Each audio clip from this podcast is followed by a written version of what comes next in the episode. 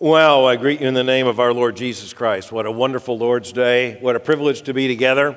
Mary and I are thrilled to be here in Kingsburg once again, and uh, the fellowship of fellow believers, the communion of the saints that we know just amongst ourselves here. And, and you have become friends. Uh, Mary and I, over the course of the last year, have not only prayed for you as a congregation, we prayed for specific members of this church, one in particular who uh, was in need of that prayer. And it's just amazing as we're here together to see what the Lord has done and answering those prayers and to see what the Lord's doing through this church and this community. I mean, that you are the refutation of all the church management experts on the planet. As here you are, you know, steadfastly contending for the faith once for all delivered to the saints, which is what we're going to be looking at this morning. And you just love Christ. You do so winsomely. You preach the gospel. You do so faithfully.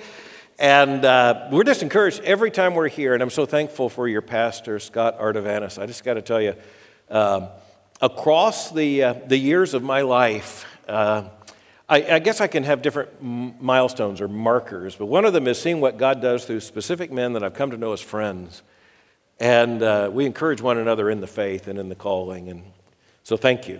Just, just being here and seeing what the Lord's doing here is such an encouragement to me. As, as was, by the way, seeing the hands raised about the briefing. So thank you for listening. I had someone come up to me this morning and say, I, uh, I listen, but it aggravates me a lot. and uh, I, I fully get that. Imagine how it is to do it every day. You know, uh, I, I, will admit that aggravation is a part of the energy behind, uh, behind this. But you see, this is the thing. I, I could not possibly do that um, Unless I could know that in the background, in the foreground, in the beginning, in the middle, and in the end, Jesus Christ is Lord. And if Jesus Christ is Lord, then his people can talk about anything. We can face any challenge. We can think through everything that in God's sovereign timing our generation has to confront. We could do so based upon the inerrant, infallible, unchanging Word of God. And uh, I even appreciate the, uh, the little kid in the elevator. I was going up, I had, had someone with me. I was in conversation in an elevator, and uh, there was a little boy standing with his mom behind us. I really hadn't, hadn't noticed them the way you are in an elevator, but all of a sudden I heard the little boy say, I think that's Mr. Briefing. and that was, uh, that, was, that was really special. But I got to tell you what's more special than that grandparents in the fellowship of joy that is known as grandparents. We've got two little grandsons, Benjamin and Henry. They're four and uh, about 20 months. And Benjamin's been talking now for a couple of years. And, when, and it's just amazing what comes out of him. And so, whenever he hears someone say, I'll see you again tomorrow, he just looks at him, I think, without even thinking about it, and goes, For the briefing. and uh, nothing, Nothing can make me happier. Uh, Katie, by the way, our, our daughter, Katie and Riley are the wonderful parents of these two little boys. And uh, the briefing can function in different ways. And so one day, Katie called me and said, Just thanks, Dad. And I could tell there was something coming. She said, uh, Thanks for the fact that Benjamin and I just had to have a conversation about hell. I had done a major segment on hell and the modern repudiation of hell. The New York Times had just run an article. The New York Times doesn't care about heaven, but it wrote, uh, it, it, it, ran this massive article attacking the biblical doctrine of hell. So I responded to it, and evidently our preschool theologian picked up on it. And uh, so, anyway, it's just one of those things where she just tongue in cheek said, Thanks a lot. It was an interesting conversation with Benjamin about hell. All kinds of interesting conversations among Christians. There's never a shortage of issues for us to think about. Never a, never a, a, a deficit of, of questions that we have to answer. There's, there, there, there's never a moment when there is the existence in this age of an untroubled Christianity. In this world, you will have trouble, Jesus said. That ought to be pretty comprehensive, right? I mean, Jesus says in the Gospel of John to his own disciples, In this world, you will have trouble. So, how can we be surprised? And, amongst, in the midst of the trouble we face, is the trouble of deviant doctrine, theological confusion, the corruption of Christian belief, the malformation of Christianity, even the establishment of false churches, the preaching of false gospels. And, and we can think, well, here we are in the 21st century, I guess over, you know, 21 centuries of time and experience in the church that was inevitable, but it was inevitable in the first century. It was, there were false doctrines being taught, there were false gospels being preached in the first century. I want us to turn together to the book of Jude 3. That's right, it's, it's not chapter 3, it's just 3. Jude 3. Because Jude is just one chapter. It's a letter. The focus of our attention this morning is going to be Jude 3, but I want us to begin by looking at the very beginning of the letter. Jude writes, beginning in verse 1 Jude, a servant of Jesus Christ and brother of James, to those who are called, beloved in God the Father, and kept for Christ Jesus. May mercy, peace, and love be multiplied to you. Beloved, although I was very eager to write you about our common salvation, I found it necessary to write appealing to you to contend for the faith that was once for all delivered to the saints. Let's pray. Father, we pray that right now, even in this hour, even in the midst of, of this confrontation with Scripture, even now, as the Holy Spirit is applying this word to the hearts of believers. Father, we pray that we will even right now be built up as a church and as individual believers, encouraged and called to be faithful to contend for the faith once for all delivered to the saints. We pray this in the name of Jesus Christ our Lord. Amen. I have to tell you that I find the opening of the book of Jude the most remarkable opening of any biblical book. We can remember where we were sometimes when certain thoughts came to us. And as I was reading through the Bible, I can still remember one time coming to the beginning of Jude and noticing how he addresses the church. He writes, Jude, a servant of Jesus Christ and brother of James. Think with me for a moment. Jude, that's his name, a servant of Jesus Christ and brother of James. Who is James? James is the apostle who became the great leader of the church in Jerusalem. Yes, and James, along with Peter, in the earliest period of the church, is one of the two most famous of the apostles. You have, you have James as the leader of the church in Jerusalem, who, who is centrally used by God in order to establish that church right there in the city of David. But you'll notice that what he says in the beginning, even before he gets to James, his brother, is that he is Jude, a servant of Jesus Christ. Again, that's not just a name, that is a truth claim. Christ is not his name, Jesus is his name, for you shall call his name Jesus, for he shall save his people from their sins. Jesus is his name. Christ is his title.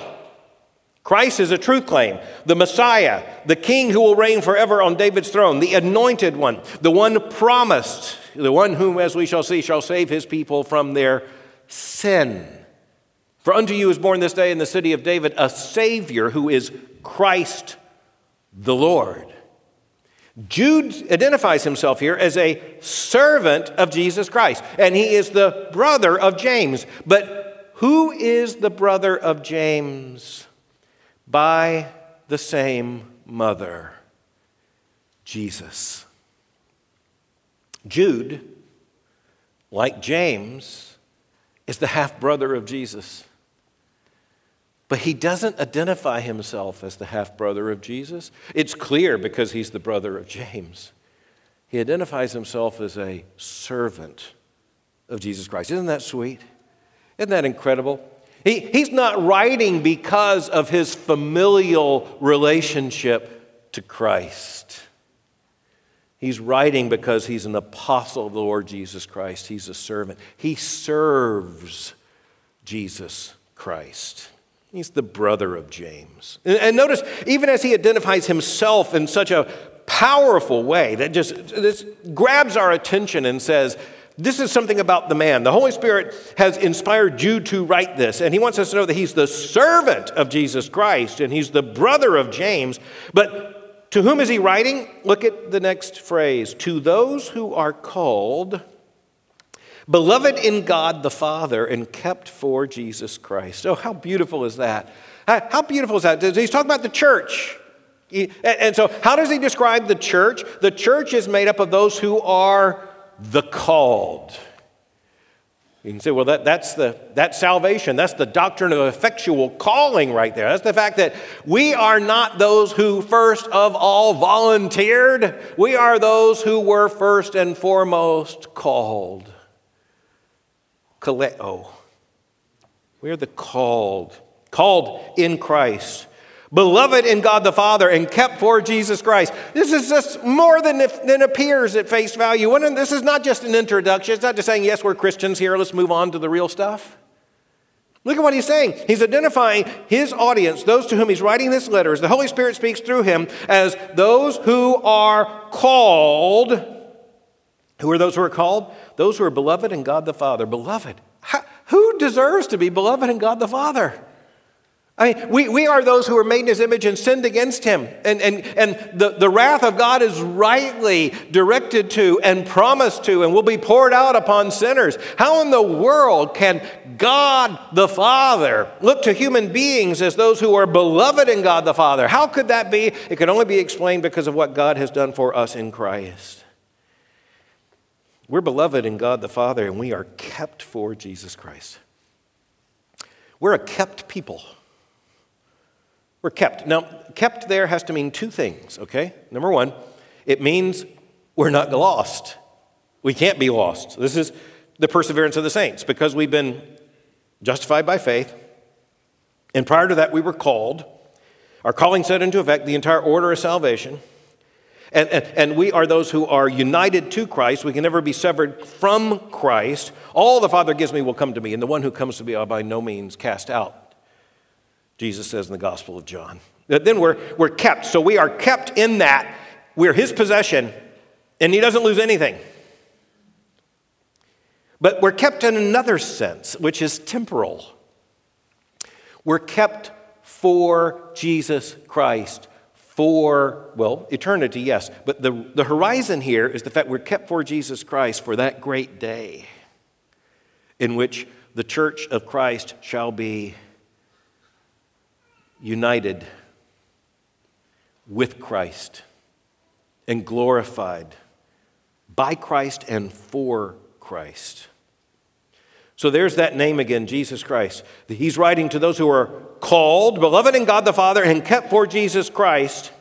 And then he prays, May mercy, peace, and love be multiplied to you. Sounds much like the Apostle Paul. This is the kind of apostolic greeting we're accustomed to. Grace and peace to you is Paul's customary way of putting it.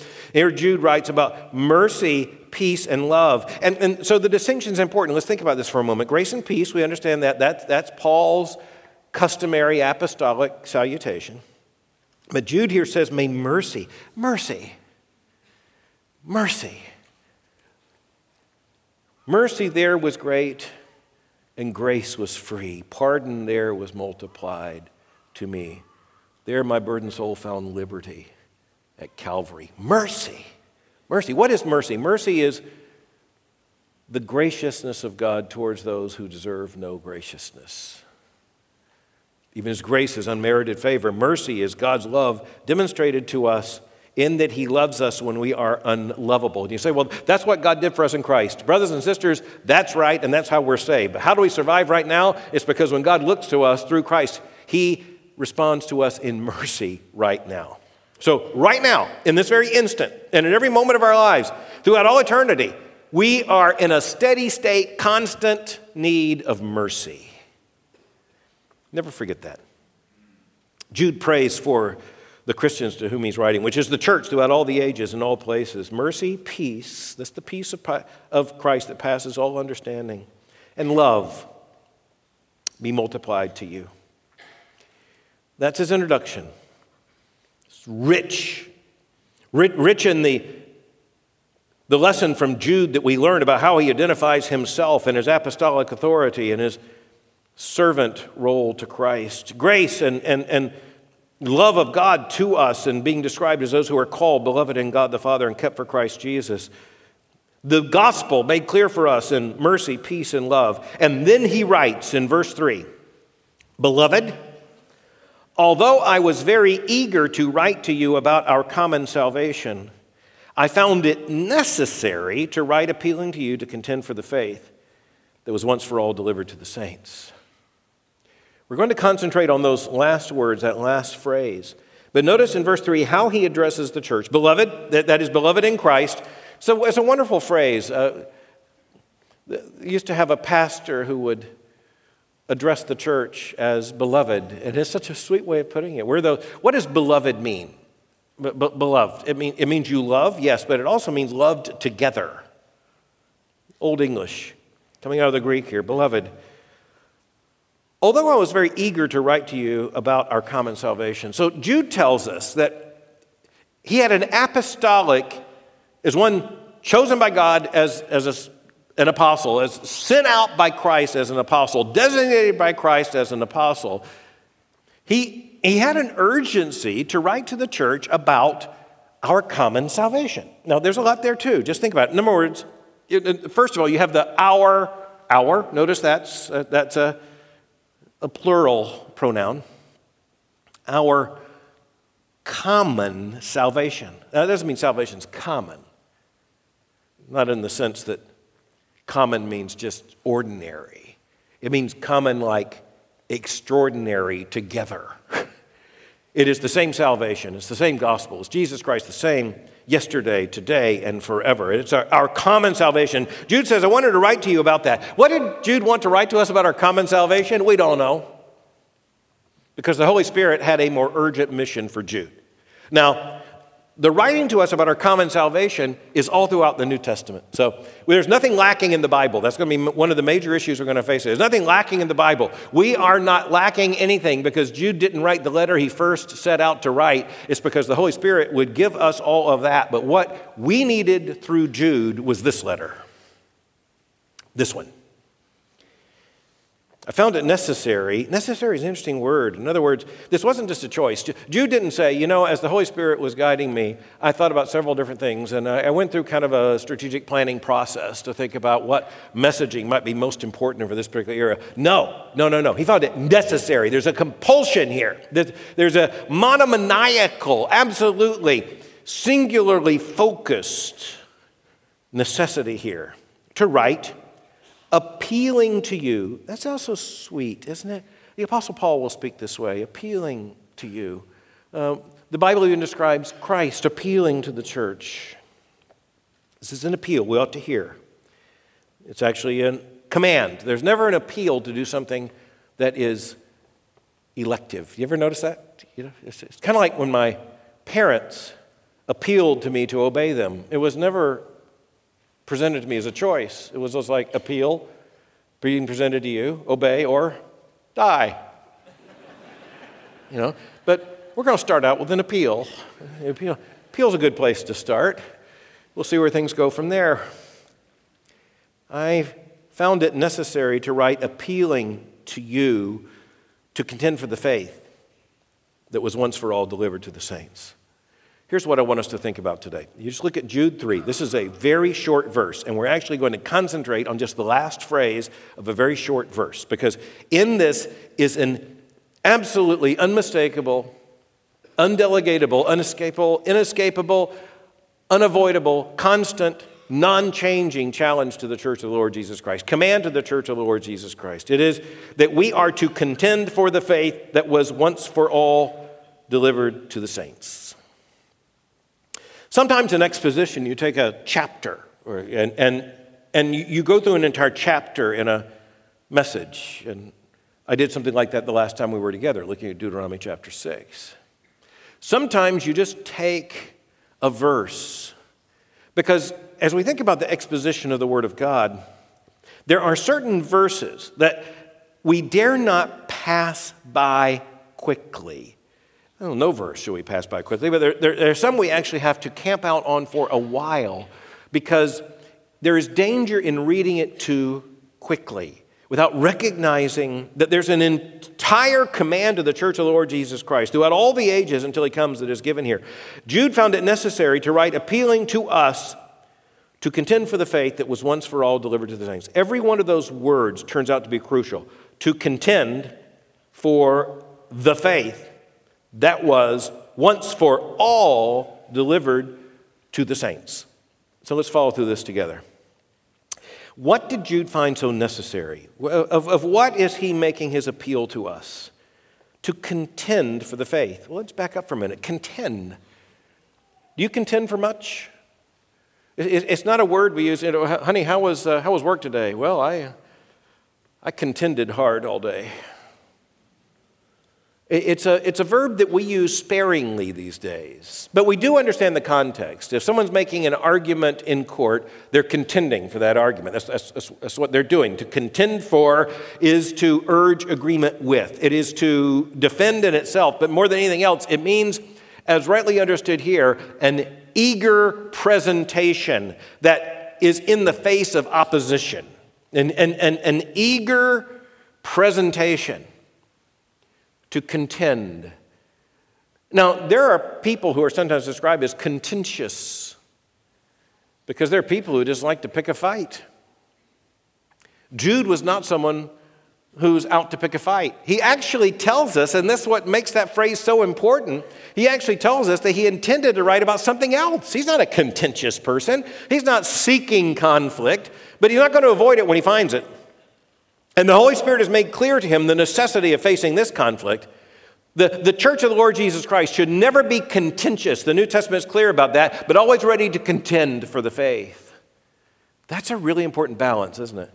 The, the, a divisive person is a contentious person, but a church that will not contend turns out to be a false church. To contend for the faith faith, the, the faith. Let's think of the subject there for a moment. The, the faith. What is the faith? What is the noun in this case? Well, it's very important that we recognize that Christianity is not a mood. Christianity is not a feeling. It, it, we have feelings, and uh, we, God made us creatures of feeling, but Christianity is not a feeling. As a matter of fact, as a believer in the Lord Jesus Christ, forever united to Christ, there are going to be moments in this life, in this age, in which you will not feel a Christian. Uh, you are. Not because you can hold yourself to Christ, but because Christ loses none of those given to him. Kept for Jesus Christ. We don't trust our feelings. Our, our, feelings are powerful. I mean, they can sometimes almost seem to overpower us, but we're not we're not Christians because of our feelings. Christianity is not a mood. Christianity is not a disposition. Uh, Christianity comes with a worldview, but it's not primarily a worldview. Christianity is a faith, a, a faith. It, it's singular here.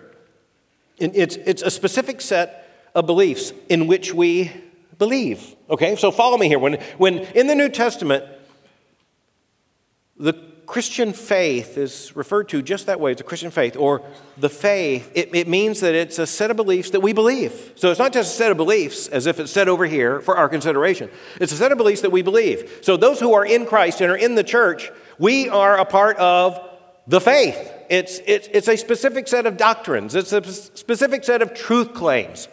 That means that there is true Christianity, and anything that falls short of that true Christianity, or as we shall see, anything that adds to the New Testament and its revelation of the faith. They come up short, or they add to the New Testament, they are heretical, false gospels. This is not to contend for any faith or to contend for faith. Okay, so I had a strange afternoon in which I was uh, privileged to spend the better part of the afternoon with the Prince of Wales. I was not alone, I was with a group of some others chosen for the event, and uh, I will tell you, it's a, it's a, rare, it's a rare moment. Um, it's a particularly awkward moment for an Orthodox, that means evangelical Christian theologian. uh, we were invited uh, to present an answer posed by the uh, Prince of Wales, and all of us around the table were given five to ten minutes to answer the question what's gone wrong with the world and is there any hope? Oh, thank you. What's gone wrong with the world and is there any hope? And uh, there wasn't much hope around that table, as a matter of fact, but nonetheless, I, I answered. But in the background is, uh, is an interview that was going through my mind the whole time in which the Prince of Wales, Prince Charles, was interviewed by a journalist by the name of Jonathan Dimbleby. I'm an Anglophile. I love the British people, but there's no better English name than Jonathan Dimbleby. and uh, he interviewed the Prince of Wales, and he was asking the Prince of Wales about the likelihood, which could be eschatological, frankly, of him ever becoming king. I mean, his mother's 93. He's already waited longer than anyone in the entire history of the British Empire to be king. She's not in any hurry for him to become king nor am I. And he was asked about the coronation oath, the words used. And, and remember, this is an anointing. And in the history of the British monarchy, it is explicitly modeled on Zadok the priest from the Old Testament, even right down to the oil, and it takes place. And anyway, here, here's the thing a part of what is said in that coronation oath is that the monarch of Britain takes on the responsibility being defender of the faith. Interesting little footnote here. I know you guys are just insanely interested in history. This is really interesting. This is really interesting. How did the phrase defender of the faith get assigned to the British monarch? Not perhaps the first responsibility that you see successfully pulled off in the history of Britain. What, how, how did the monarch, the king or queen of Great Britain, gain the title Defender of the Faith is because it was given by the Pope to Henry VIII. Oh, that clarifies things massively. Um, this was Henry VIII when he was still married to his first wife and was still Catholic. He was the Catholic prince, as he was known, the Catholic king of England. And he actually wrote a book, a, a, a writing that the Pope liked a whole lot. Guess what that writing was? It was a theological attack upon Martin Luther and the Protestant Reformation. That's what Henry VIII wrote the King of England. And the Pope liked it so much, the Pope gave him a title the Pope declared himself able to give, which is Defender of the Faith. The Pope was very unhappy about doing that in short order. But that requires a little knowledge of church history and five more wives for Henry VIII. But nonetheless, it's still there. But what, what's important is that in this interview with Jonathan Dimbleby, Prince Charles said that he was not going to take the title Defender of the Faith. Instead, he wanted to be defender of faith. The faith, he said, that is in all of us. Okay, so here's the thing we don't believe in faith. We don't believe in faith in faith. That's the theology of Oprah. I mean that seriously. She keeps talking about having faith. You know, that's a person of faith. But the faith is not faith in Christ. It's just faith in faith. We don't believe in faith in faith. Jude did not believe in faith in faith. He doesn't believe in some generic faith in which you have the world divided between people of faith and people who have no faith. Jude is writing to the church of the Lord Jesus Christ, those who are called, beloved in God the Father, and kept for Jesus Christ. I found it necessary to write appealing to you to contend for the faith so, the faith is a set of definite doctrines and beliefs that we believe. So, it's, it's not just considered, presented for our consideration. These, this, these, are, these are the things we believe, and that explains why we are saved. But we're saved not just because we believe them, we are saved because before we believe them, they're true. And they're not just true, they're savingly true. But notice the definite article here to contend for the faith. The Christian faith is singular. It's, it's singular. There aren't Christian faiths, there's just the Christian faith.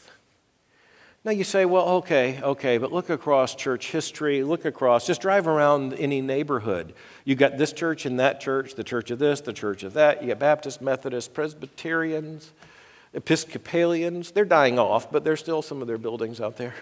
Uh, you've got Anglicans, and, and, and you've got this and that. And, and so, how can you say there is just one faith, the Christian faith? Because if it's Christ's church, it holds to this faith.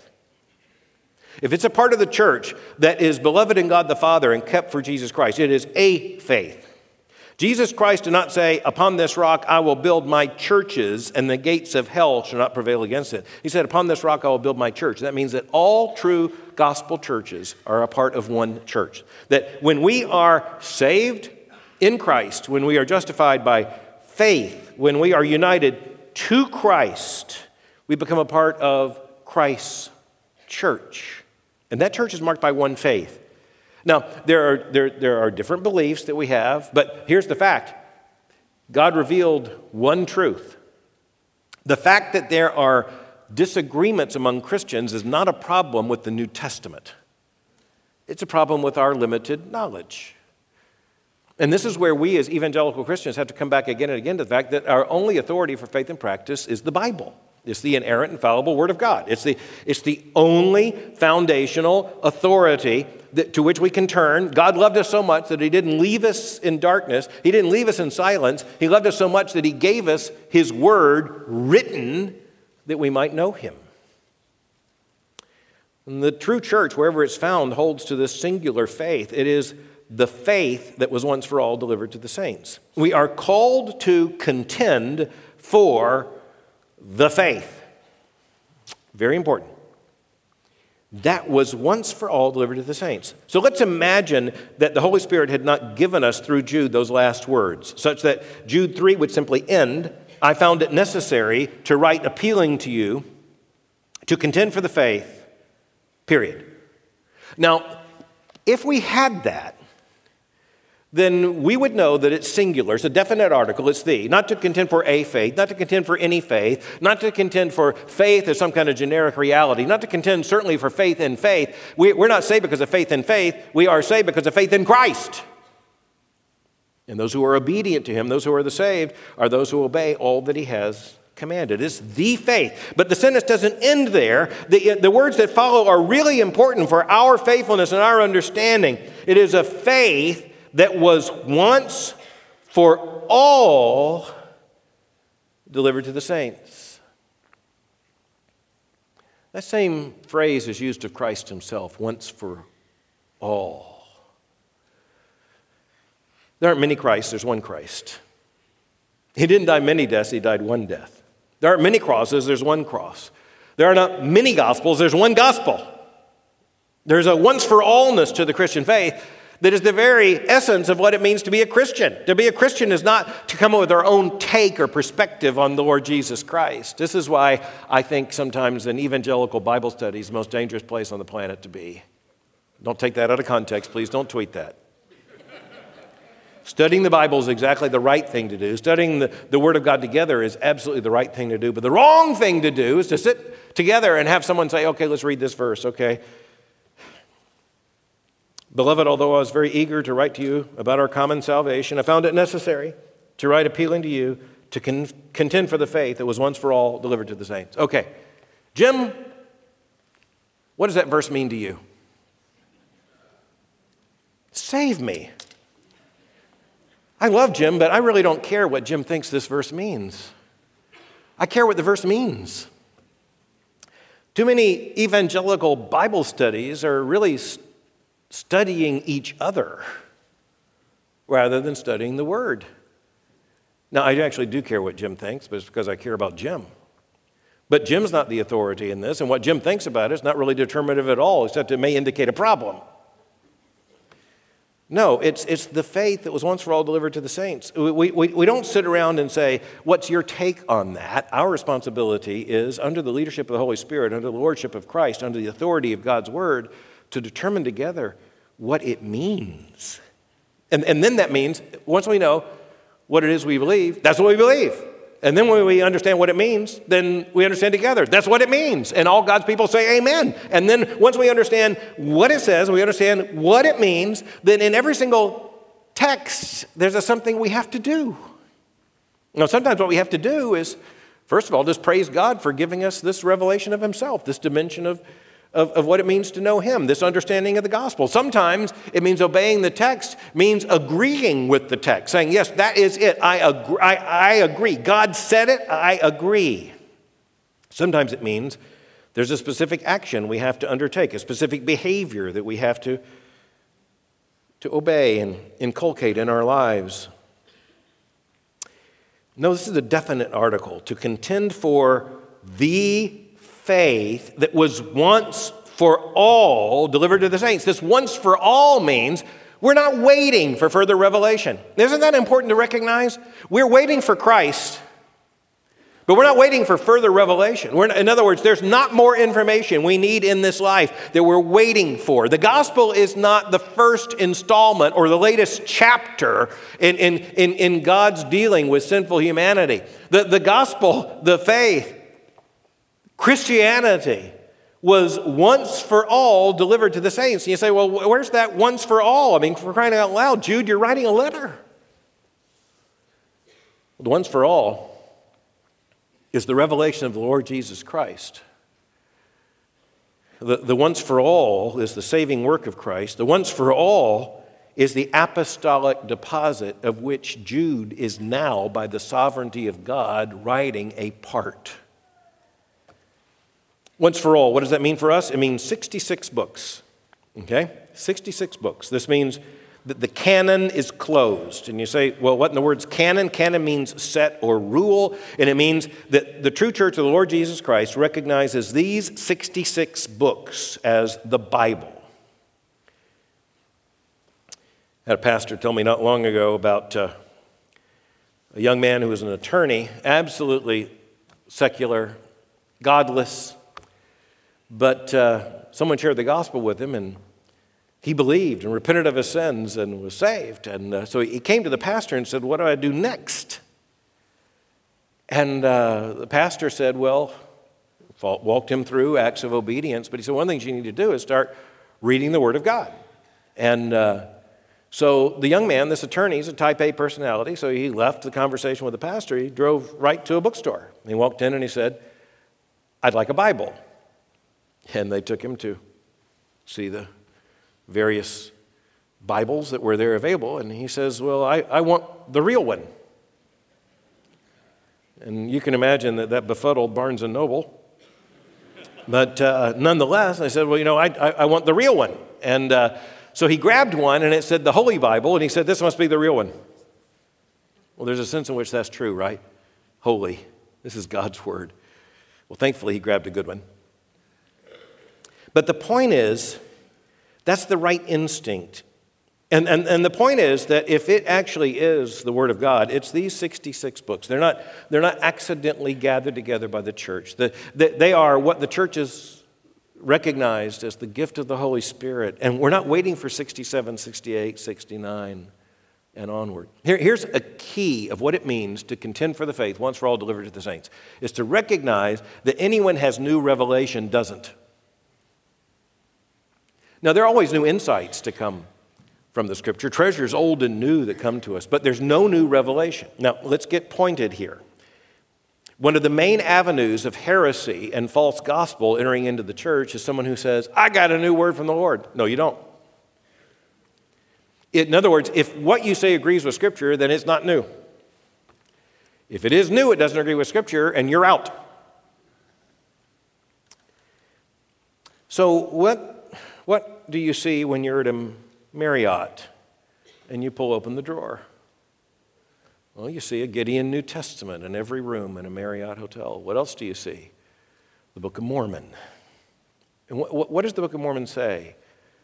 Another testimony of the Lord Jesus Christ. And what, what, what, what, is the belief of Mormonism? It is that the church was lost from the time of the apostles until the 19th century when the faith was reestablished through a 17 year old who apparently read a lot of masonry and the King James Bible and some other stuff. And Supposedly, the Mormon church says, through a mysterious process that included an angel and stones through which he saw called peepstones and golden plates, uh, there came the Book of Mormon, another testament of Jesus Christ. Guess what? There is not another testament of Jesus Christ. And, and so there, there's no bolder statement of whatever follows as heresy than another testament of Jesus Christ. There isn't another testament of Jesus Christ. And by the way, Mormonism in that sense was just picking up on the logic of Islam, which is the very same logic. The, the logic of Islam is not that the Christians and the Jews know nothing, or that the Holy Scriptures, the Old and New Testament, reveal nothing, but rather that, that the perfection of what the Jews and the Christians, according to the Muslims, saw dimly is in the Holy Quran, as they call it. And so there you have a successor. This is, this is that which comes and fulfills or corrects. And in, in reality, both, whether it's the logic of Islam or the logic of, of Mormonism, say the Old Testament and the New Testament aren't enough. They're not completely wrong, but they're not enough. But, but what Jude speaks of here is the faith that was once for all delivered to the saints. And so let that reside in your hearts once for all. We're not waiting for further revelation the church needs. We're not waiting for a third testament. And in the book of Jude, in this letter, we're actually told there isn't one. And there's never going to be one. Instead, it is the faith that was once for all delivered to the saints. So the once for all is very important. The faith, definite article, the faith, beliefs that we believe, specific beliefs revealed in Scripture that are not just a matter of our intellectual assent, but our eager embrace and our obedience, that, that faith once for all delivered to the saints. Delivered. That's really important. We didn't figure this out, it was delivered to us. As a boy, I, I loved National Geographic magazine. I love the whole idea of National Geographic magazine. I love the idea of travel. I love the idea of sharks and snakes. I love the idea of exotic peoples. I, I, I was given uh, National Geographic magazine by my paternal grandmother every year for my birthday, but I only received it in edited form from my mother. Some of you know immediately what I'm talking about. There are, there are a lot of pages missing. She left in all the sharks and snakes and all the rest. But, but one of the things I really, uh, I really enjoyed were the explorer stories. I, I loved reading about explorers. I was fascinated with it as a boy, still am for that matter. I mean, the spirit of adventure in which someone sets out, and, you, and it was astounding to me as a, like a, a, a 10, 11, 12, 13 year old boy thinking about the fact that they didn't even know what the world looked like. Uh, they weren't even sure what was out there. They weren't even sure how far anything was. And of course, in the early age of exploration, they weren't even, they weren't even sure that there was any way to get home. They might be swallowed by sea monsters or fall off the edge of the earth. And, and look how much we learned by exploration. I mean, oh, the Captain Cook or you just go down. Christopher Columbus, of course, the most famous. Amerigo Vespucci, that's a name that you ought to have if you're an explorer. Amerigo Vespucci. If it weren't for uh, Amerigo Vespucci, we might be Columbia rather than America. And, and I love the idea of, of the, this quest to know the unknown. But you know what? That has nothing to do with Christianity at all. It's actually the worst metaphor you could imagine for Christianity.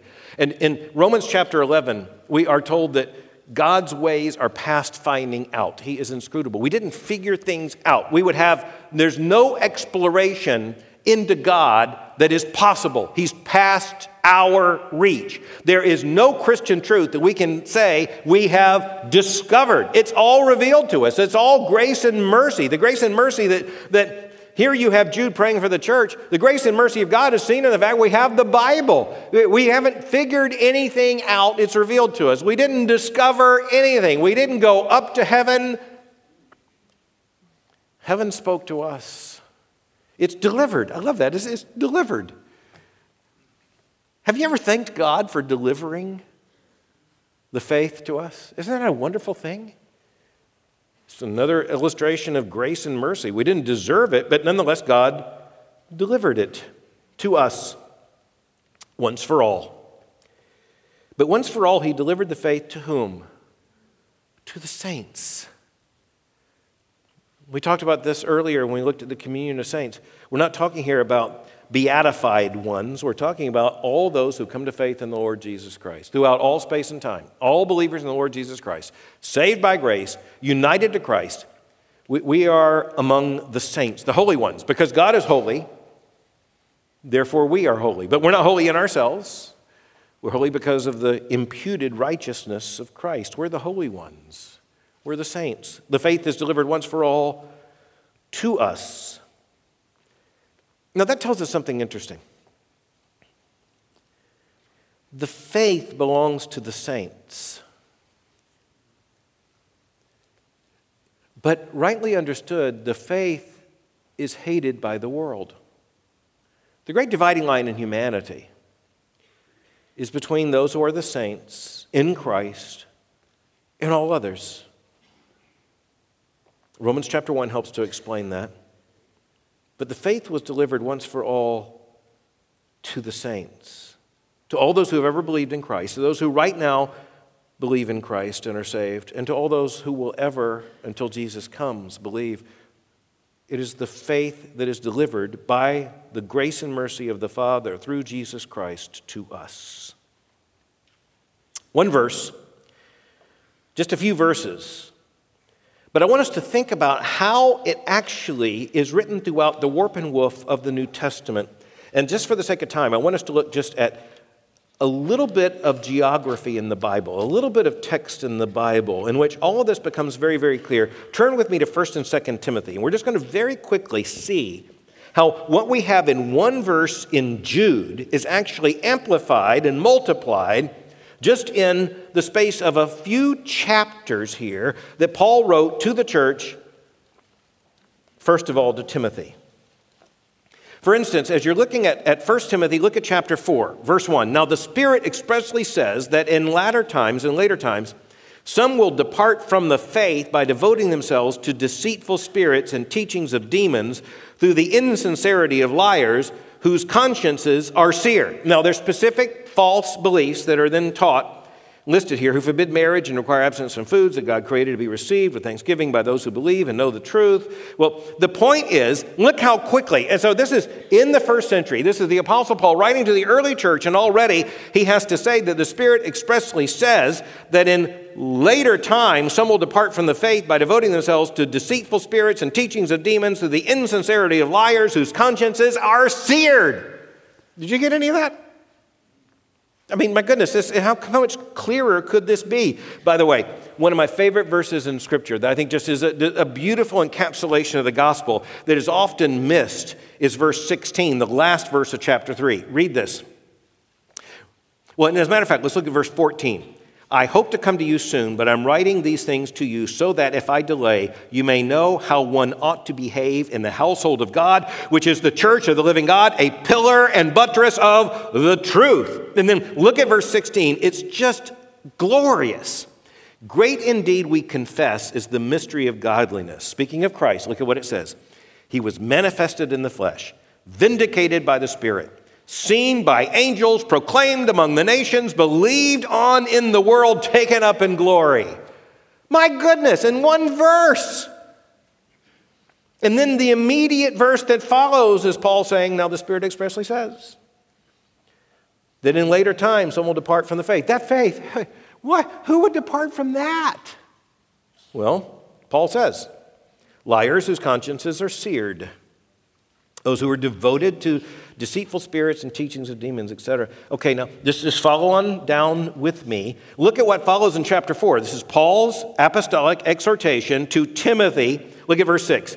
If you put these things before the brothers, you'll be a good servant of Christ Jesus, being trained in the words of faith, of the faith, there's that faith again, and the good doctrine, there's doctrine again, that you have followed, have nothing to do with irreverent, silly myths. Rather, train yourself for godliness. For while bodily training is of some value, godliness is of value in every way Notice the centrality belief. Let's look at verse 9. The saying is trustworthy and deserving of full acceptance. For to this end we toil and strive, because we have our hope set on the living God, who's the Savior of all people, especially Especially, that means particularly, in essence, those who believe. Command and teach these things. Notice again, these things, teach these things, certain specific doctrines.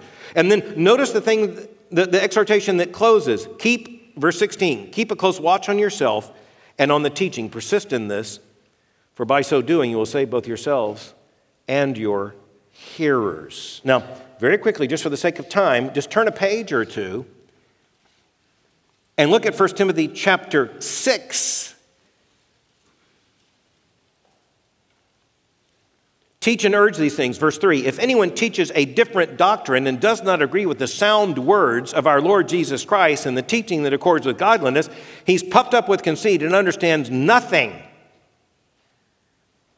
So notice that again. If anyone teaches a different doctrine and does not agree with the sound words of our Lord Jesus Christ, and then, of course, at the end of this first letter to Timothy, notice something that you might not have seen before. He says in verse 11, But as for you, O man of God, flee these things, pursue righteousness, godliness, faith, love, steadfastness, gentleness, fight the good fight of the faith. Notice, it doesn't say the good fight of faith, it's the good fight of the faith. And then look at verse 20. O Timothy, guard the deposit entrusted to you Guard the deposit, the faith once for all delivered. It is a deposit. The Holy Spirit has deposited the faith once for all delivered to the saints. We're not looking for it, it's been delivered to us. We're not seeking to go find it, it's been delivered to us, revealed to us, given to us in God's Word. It is now a deposit that we are to guard. But notice I said you might not have seen this before. Look at the end of 1 Timothy and look at the beginning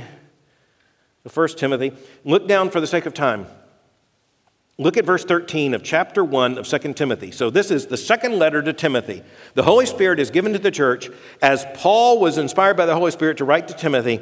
You saw the end of chapter 6 of 1 Timothy. O Timothy, guard the deposit entrusted to you. And then look at verse 13 of chapter 1 of 2 Timothy. Follow the pattern of sound words, which you have heard from me in the faith and love that are in Christ Jesus, by the Holy Spirit who dwells within us, guard the good deposit entrusted to you. You think Timothy got it? Paul begins his second letter where he ended his first letter Timothy, guard the deposit entrusted to you. When we ordain a man to the ministry, to the eldership, the teaching ministry of the church, this is what we better say guard the deposit entrusted to you. Timothy, maintain the pattern of sound words. Beloved, I wanted to write to you concerning our common salvation. But I found it necessary to write appealing to you to contend for the faith that was once for all delivered to the saints. Let me tell you, all around us, there are people who are trying to subvert the Word of God. There are some people who do it overtly by saying, here's a New Testament. Here, here, here's, here's what the Old Testament and the New Testament were pointing to. Or there are people who are saying, look, I know that's what the church has always believed, but we have this new information. We have a new theory of how the world came into existence. We have a new psychological understanding of humanity. We, we, we, have a new understanding of how human liberation and human good is going to come. We, we have new information, so you're going to have to change the Christian faith to meet the challenge of this new information. No! We have a pattern of sound words that the Holy Spirit revealed to the church because it's what Christ taught the apostles and it's what the apostles taught the church. And we're to continue in the apostles' doctrine. We're to contend for the faith once for all delivered to the saints. No. The authority of God's word is subverted by those who say, Yes, I know that's what it says, but let me tell you what it means. We're the people who say, It means what it says, and it says what it meant, what it means. Every doctrine of the Christian faith is under attack. And that's not new. And, and that's why Jude felt the urgency as the Holy Spirit led Jude, the half brother of Jesus, the brother of James, to write these words to the church. We have before us the challenge of the fact that in the first century, people were looking for all kinds of saviors. They were looking for a revolutionary savior who would bring about political liberation. They were looking for a therapeutic savior who would help people to reconnect with uh, their inner selves and be whole. Now, they wouldn't have used that language in the first century, but notice how they use it now. The therapeutic gospel is just all around us. People who basically want to be at peace with themselves, but we're the people who know you'll never be at peace with yourself until you're at first at peace with God. And the political liberations that people were looking for, even the disciples are sometimes confused when they said, even to Jesus, is the hour now come when you will establish the kingdom? And Jesus said, no, you're going to go into all the world and preach the gospel. You... Ours is not a message of political revolution. The gospel is more powerful than that. Every single doctrine is under the, the doctrine of justification by faith alone It's not just a fight in the 16th century, it's a fight to right now because what people want to be told is that they can do something to contribute to their salvation. There's nothing we can do. What did we, what did we just sing? Nothing in my hands I bring, only to thy cross I cling. Period. So, here we are. In the 21st century, facing the very same challenge that the apostles told the church it was facing already in the first century. And until Jesus comes, it's going to be the perpetual responsibility of the church. We're going to contend with false doctrine. We're going to be confronted with even claims of a doctrineless Christianity, which is an oxymoron. No such thing exists. But we know that salvation comes only in Christ. And we know that the faith of the Lord Jesus Christ is a faith that was once for all delivered to the saints. But I want to end with what you might not have thought of as Jude's greatest concern. Our greatest concern is the glory of God. And a part of the glory of God that is demonstrated to us is the goodness and mercy of God. And the human response to the reality of the one true and living God and Jesus Christ, whom He has sent, is gratitude. So here's the thing, this is where we must end. The faith once for all delivered to the saints is the faith for which we are to contend, but never with gritted teeth, but always with a grateful heart. Just think about that. What does it mean that God loved us so much that he gave his only begotten Son, that whosoever believed in him might not perish, but have everlasting life? How much does God love us? That He loves us so much that He didn't leave us wondering what Christianity is, but He gave us the Bible. How much did God love us that He tells us up front the challenges we're going to face